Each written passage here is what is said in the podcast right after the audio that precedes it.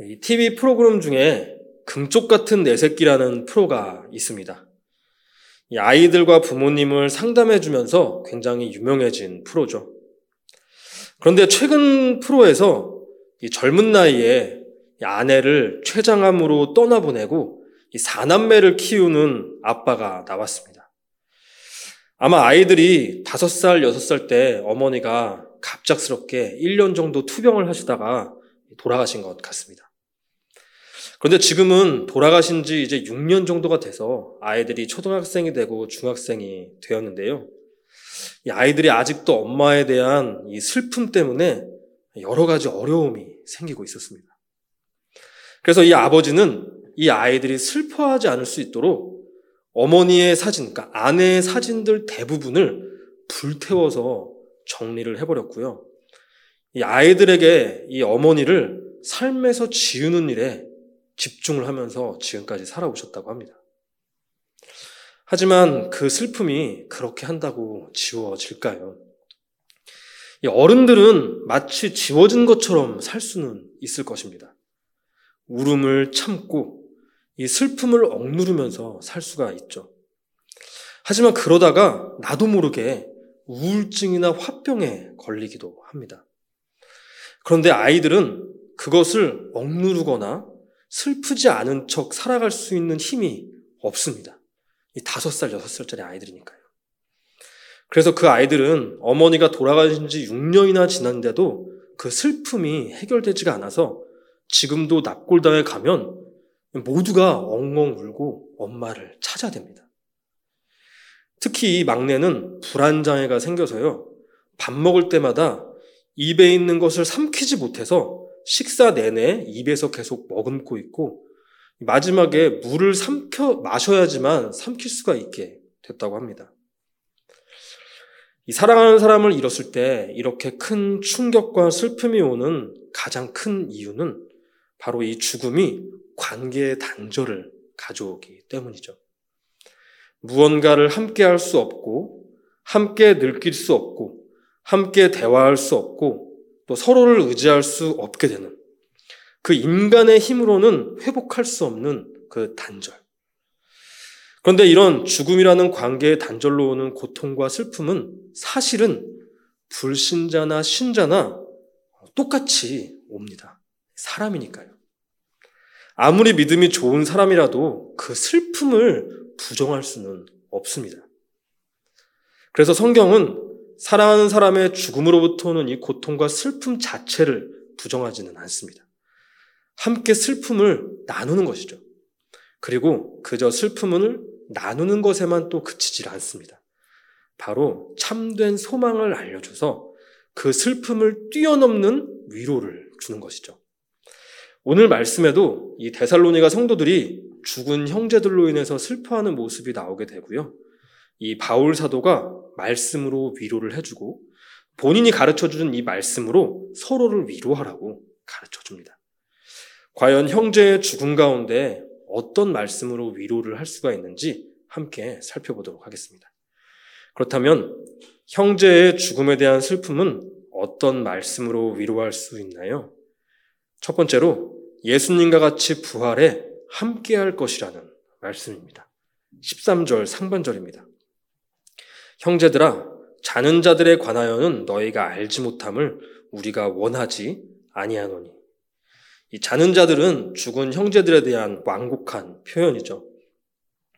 이 바울 사도가 더 쓸 것이 없을 정도로 칭찬받던 이 데살로니가 교회 성도들도 죽은 형제들에 대해서 바르게 알지 못해서 어떤 문제가 있었던 것 같습니다. 그렇다면 어떤 문제가 생겼던 것일까요? 13절 하반절입니다. 이는 소망 없는 다른 이와 같이 슬퍼하지 않게 하려 함이라. 바로 소망 없는 다른 이들과 같이 슬픔에 빠져 있었던 것입니다. 이 소망 없는 다른 이는 불신자들을 말합니다. 이 사랑하는 사람의 죽음에 대해 불신자들과 같이 슬픔에 빠져 있었다는 것입니다. 자, 앞에서 금쪽 같은 내 새끼만 봐도 사랑하는 사람의 죽음에 대해 어른이나 아이들이나 소망이 없으면 어떻게 되는지 저희가 알 수가 있습니다. 하지만 이런 TV 프로그램뿐만이 아니라 저희의 주변에도 이런 경우가 종종 보이죠. 특히 예상하지 못하게 아니면 억울하게 사랑하는 사람을 떠나보내는 고통과 슬픔은 사실 그것을 겪어보지 못한 사람은 공감과 위로조차 하기 어려울 정도로 엄청나기 때문에 그 사람의 성격이나 삶에 큰 변화를 주기도 합니다. 게다가 믿음이 없는 사람들에게는 이 고통과 슬픔을 억누르는 것 외에는 방법이 없다는 것이 문제입니다. 시간이 지나면 해결해 준다는 말도 있지만 이 역시도 사실 시간이 지나서 조금 잊혀지고 조금 무뎌지게 하는 방법밖에는 되지가 않습니다. 저의 고모도 수년 전에 고3이었던 외아들이 있었는데요. 무남 독자였습니다. 2대인가 3대 독자였는데, 이 등산하고 내려온 밤에 이게 등산이 좀 무리가 됐었는지 밤에 급성 심장마비로 먼저 세상을 떠나보내게 되셨습니다. 저는 장례식장과 화장지에서 이 아들을 떠나보낸 그 고모의 슬픈 울음소리를 아직도 잊을 수가 없습니다. 그 자식을 먼저 떠나보낸 어머니의 울음소리는 아, 진짜 너무나 슬프더라고요.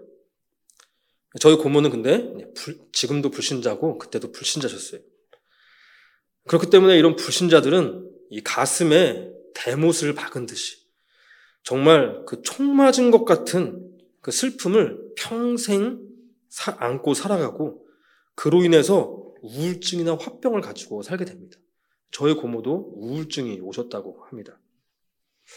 하지만 당장의 그런 슬픔은 불신자나 신자에게 똑같이 다가오죠. 그렇다면 그 고통과 슬픔에 대해 믿는 자들은 어떤 말씀을 통해서 불신자들과 다르게 그 문제를 해결해 나갈 수 있을까요? 바울 사도는 이렇게 말을 합니다. 14절입니다. 우리가 예수께서 죽으셨다가 다시 살아나심을 믿을진데 이와 같이 예수 안에서 자는 자들도 하나님이 그와 함께 데리고 오시리라. 바로 예수님의 부활과 그 부활을 믿는 자들 역시 부활할 것이라는 말씀입니다. 이것이 바로 사랑하는 사람의 죽음뿐만이 아니라 이 세상의 모든 부조리, 억울함, 질병, 고통, 슬픔을 이겨낼 수 있는 단단한 반석과 같은 소망인 것이죠. 그런데 아마 이 데살로니가 성도들은 이 예수님의 부활과 성도들의 부활을 아예 몰라서 믿지 못했던 것은 아니었을 것입니다. 왜냐하면 복음을 가르치고 배울 때 예수님의 부활과 성도의 부활은 너무나 핵심적이고 기본적인 가르침이었기 때문입니다. 데살로니가 성도들은 바울 사도에게 예수님의 부활과 죽은 성도들의 부활에 대해 이미 배우고 믿고 있었지만 아직 그 믿음이 약했기 때문에 바울 사도가 다시 그 말씀을 상기시켜 주는 것이라고 볼 수가 있습니다. 그래서 바울 사도는 데살로니 전서 3장에서 이렇게 말을 했었던 것입니다. 3장 10절입니다. 주야로 심히 간구함은 너희 얼굴을 보고 너희 믿음이 부족한 것을 보충하게 하려 함이라. 아무리 칭찬을 받는 성도들일지라도 부족한 부분이 있을 수밖에 없습니다. 사실 저희 역시도 이 예수님의 부활을 믿으면 죽음에서 부활한다는 이 기본적이고 기초적인 사실을 많이 들어서 잘 알고 있고 너무 당연하게 생각하고 그것을 잘 믿는 것 같지만 사실 저희 역시도 그것을 굳게 믿지 못하고 있을 수도 있습니다. 사실 이 데살로니가 성도들과 같은 상황을 맞이해봐야 나의 믿음이 얼마나 굳건한지를 알 수가 있을 수도 있는 것이죠. 사실 저희들은 예수님이 도둑같이 오늘 밤에라도 당장 오실 것이라는 사실을 잘 알고 믿고 있습니다. 하지만 오늘 밤에 오실 것처럼 저희가 오늘 하루를 살지 못하고 있죠. 이 데살로니가 성도들도 마찬가지였을 것입니다. 그래서 바울 사도는 예수님께서 부활하신 것처럼 예수님 안에서 자는 형제들도 역시 부활할 것이라도 다시 기억을 하게 해주는 것입니다. 자, 그런데 여기서 바울 사도는 이 자는 성도들이 부활할 것이라고 말을 하지 않고요. 예수님과 함께 오게 될 것이라고 표현을 했습니다. 14절 말씀을 다시 보겠습니다. 우리가 예수께서 죽으셨다가 다시 살아나심을 믿을진데 이와 같이 예수 안에서 자는 자들도 하나님이 그와 함께 데리고 오시리라. 왜 죽은 형제들이 부활하신 예수님처럼 부활할 것이라고 말하지 않고 하나님께서 예수님과 함께 이 자는 자들을 데리고 올 것이라고 말을 하는 것일까요? 이 데살로니가 성도들 역시도 이 형제들의 죽음으로 인해서 앞으로 함께 할 수 있는 것들을 함께 하지 못하는 것에 대한 슬픔이 가득했던 것입니다. 이 죽음이라는 것이 결국 관계의 단절을 의미하니까요. 그래서 바울 사도는 죽은 형제들이 이미 하나님의 품 안에 있고 함께 있고 예수님께서 재림하실 때 함께 데리고 오셔서 우리가 함께 하게 될 것이라는 것을 강조해서 말하고 있는 것입니다. 저희 역시도 이 진리의 말씀을 믿을 때 불신자들과 같이 슬퍼하지 않고 이 믿는 자로서 이 사랑하던 형제들과 그리고 예수님과 조만간 다시 함께 만나게 될 것을 기대하며 현재를 살아갈 수가 있는 것입니다. 자, 이 금쪽 같은 내 새끼에서 상담해 주시는 이 유명한 오은영 박사님 역시도 이 죽음이 가져오는 관계의 단절과 함께하지 못하는 것으로 인해서 아이들에게 문제가 생겼다는 것을 알아챘습니다. 그래서 그 아이들의 집에 작은 텐트를 쳐놓고요. 엄마의 유품들과 사진으로 엄마의 공간을 만들어 줬습니다. 그리고 아버지께는 그렇게 억지로 기억을 지우려고 하면 오히려 역효과가 난다고 조언을 해드렸고요. 그래서 이 아이들은 학교 갈 때 엄마에게 인사하고 다녀와서 엄마에게 인사하고 하루에 있었던 이야기들을 얘기합니다. 아이들의 삶이 많이 바뀔 수 있었습니다. 이것은 심리학적으로는 아주 좋은 대책 중에 하나인 것이죠. 하지만 이 아이들의 슬픔은 잠시 유예된 것 뿐입니다. 좀 더 커서 어른이 되면 어찌되었든 자기가 스스로 자기가 찾은 방법으로 엄마의 죽음과 또 자신의 삶에 엄마가 함께하지 못하는 것에 대한 그 슬픔을 눌러내고 해결하며 살아야 될 것입니다. 결국 부활하신 예수님을 믿음으로 성도들의 부활을 믿게 되어야만 먼저 죽은 사랑하는 사람들, 이 형제들이 지금 예수님과 함께하고 계시며 앞으로 예수님의 영광스러운 재림 때 모두가 함께 할 것임을 소망하게 될 수 있는 것이죠. 바로 이 말씀이 형제의 죽음으로 인한 슬픔, 그 엄청난 고통을 위로해 줄 수 있는 것이고 그것을 위로해 줄 수 있다는 것을 우리 성도 여러분들께서도 다시 한번 기억하시고 그 더 굳센 이 부활 신앙을 가지시는 저와 여러분들이 되시기를 바랍니다. 그렇다면 형제의 죽음에 대한 슬픔을 어, 위로할 수 있는 두 번째는 또 무엇이 있을까요? 바로 예수님의 재림에 함께한다는 말씀입니다. 이 데살로니가 성도들에게는 로마 시대에 살고 있다는 저희와 다른 독특한 상황이 있었는데요. 이 재림 신앙에 있어서도 저희와는 다른 독특함이 있었습니다. 바로 내일 당장, 오늘 밤에라도 당장 예수님께서 재림하실 것이라는 임박한 재림 신앙이 있었습니다. 그런데 이런 임박한 재림 신앙은 잘못된 것이 아니었습니다. 이들이 더 이상 쓸 것이 없다는 이 바울 사도의 칭찬을 받는 이 믿음의 삶을 살 수 있도록 해주는 가장 큰 원동력이 바로 이 임박한 재림 신앙이었습니다. 아니, 예수님이 오늘 밤이나 내일이라도 당장에 오실 것인데 내가 가진 재능, 내가 가진 재물, 내가 가진 시간, 이것을 나를 위해 욕심을 낼 이유가 어디에 있고 곳간과 창고에 쌓아둘 이유가 어디 있나요? 모두 나누는 것이죠. 그리고 예수님께서 당장 오실 것이기 때문에 지금 나를 핍박하는 내가 복음을 믿고 복음을 전한다 그래서 핍박하는 이 모든 고난을 이겨내고 놀라울 정도로 복음을 전파할 수 있었던 것입니다. 그래서 이들의 임박한 재림신앙은 그때 당시에 주변 교회들에게 본이 될 뿐만이 아니라 저희도 본을 받아야 될 신앙의 모습인 것이죠. 그런데 이렇게 예수님이 당장 오실 것이라는 믿음을 가지고 살던 중에 사랑하던 사람들이 먼저 죽음을 맞이했던 것입니다. 그런데 이때 성도들은 예수님의 재림 전에 죽으면 예수님의 재림에 함께 참여할 수 없다고 생각을 했었던 것 같습니다. 바로 말씀이 부족했던 것이죠. 바로 예수님이 재림 때 죽은 성도들이 먼저 일어나서 그때 살아있던 성도들과 함께 예수님의 재림에 참여하게 된다는 바로 그 말씀을 몰랐었던 것입니다. 이 부분은 바울 사도가 데살로니가에 오래 머물지 못하고 쫓겨났기 때문에 미처 이 구체적인 부분은 가르쳐 주지 못했을 수도 있습니다. 그래서 그 지식을 모르는 성도들이 이미 죽은 형제들이 재림에 참여하지 못하게 될까봐 슬퍼했던 것이죠. 그래서 바울 사도는 두 번이나 반복해서 이 말씀을 가르칩니다. 15절 하반절과 16절 하반절입니다. 주께서 강림하실 때까지 우리 살아남아 있는 자도 자는 자보다 결코 앞서지 못하리라. 그리스도 안에서 죽은 자들이 먼저 일어나고 바로 예수님의 재림에 살아있는 자들만 참여하는 것이 아니라 죽은 자들보다 결코 앞서 참여하지 못하고 죽은 자들이 먼저 일어나는 일이 발생한다고 말씀을 가르치는 것입니다.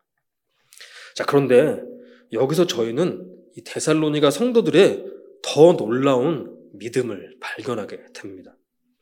자, 이들은 예수님께서 곧 재림하실 것이라는 믿음을 가졌을 뿐만 아니라요. 그 재림에 참여하는 사건 자체를 엄청나게 기대를 하고 있던 것입니다. 그렇기 때문에 재림 전에 죽은 자들이 재림에 참여할 수 없을 것이라는 오해가 엄청나게 큰 슬픔을 만들었던 것입니다. 그래서 바울 사도는 이들이 이토록 고대하던 예수님의 영광스러운 재림에 죽은 자들이 함께 참여할 것이라는 말씀을 이렇게 다시 한번 표현을 합니다. 16절입니다.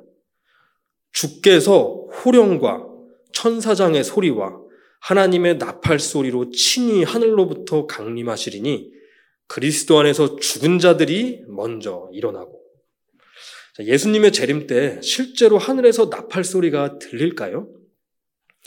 예수님의 호령, 천사장의 소리, 하나님의 나팔 소리는 마치 위대한 왕이 행차하는 것 같은 상황을 묘사하는 표현들입니다. 이것이 바로 데살로니가 성도들이 기다렸던 예수님의 재림의 영광스러운 모습이었기 때문에 바울 사도는 그것을 표현하고 있는 것입니다.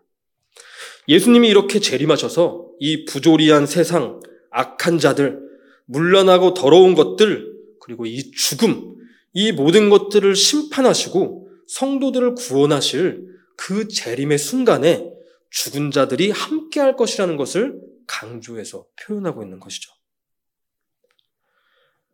바로 여러분들이 기대하고 기다리는 그 놀랍고 영광스러운 이 재림에 이미 죽은 사랑하는 형제들도 먼저 일어나 함께 참여할 것입니다. 라고 말하고 있는 것입니다. 그래서 바울 사도는 이 함께 할 것에 대해서 마지막 구절에 이렇게 한 번 더 반복을 합니다. 17절입니다. 그 후에 우리 살아남은 자들도 그들과 함께 구름 속으로 끌어올려 공중에서 주를 영접하게 하시리니 그리하여 우리가 항상 주와 함께 있으리라. 이 함께라는 말이 계속 반복되고 있죠. 이미 죽은 형제들이 부활해서 참여할 뿐만이 아니라 우리 살아있는 자들도 예수님의 재림에 참여해 함께 예수님을 영접하고 모든 형제들과 항상 함께 할 것이라고 말을 하는 것이죠. 자, 그런데 저희들은 어떤가요?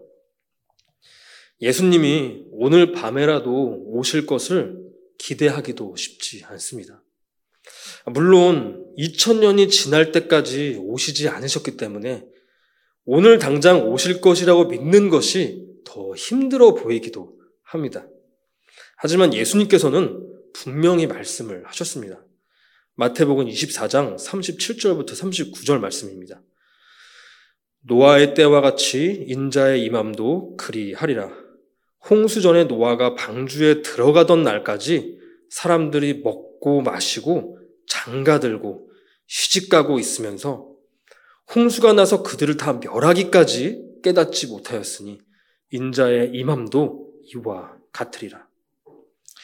그런데 저희 역시도 이 노아의 때처럼 그 사람들처럼 오늘 먹을 일, 내일 어디 갈 일, 1년 후에 어디 놀러 갈 일을 계획하느라 예수님의 재림을 그렇게나 기다리지 않는 삶을 저희가 살고 있진 않나요? 물론 예수님께서 당장이라도 오실 것이라는 이 믿음 때문에 맛있는 것도 먹지 말고 놀지도 말고 쉬지도 말고 오늘 해야 할 일도 하지 않고 게으르게 살아서는 안 될 것입니다. 하지만 건강한 재림신앙을 가지고 있다면 저희가 무엇을 먹고 마시든 누구와 만나든 누구와 결혼을 하든 현재의 모든 일들을 다 주를 위해 하기 위해서 애쓰게 될 것입니다.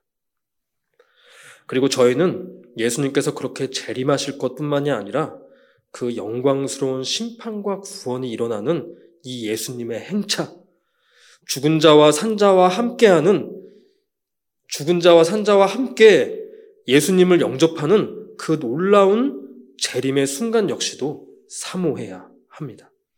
그래야 이미 죽은 형제들도 이 부활의 몸을 입고 이 영광스러운 재림에 참여할 수 있게 된다는 기쁨과 소망을 가지고 이 사랑하는 형제들의 죽음에도 위로를 얻을 수 있게 되는 것입니다.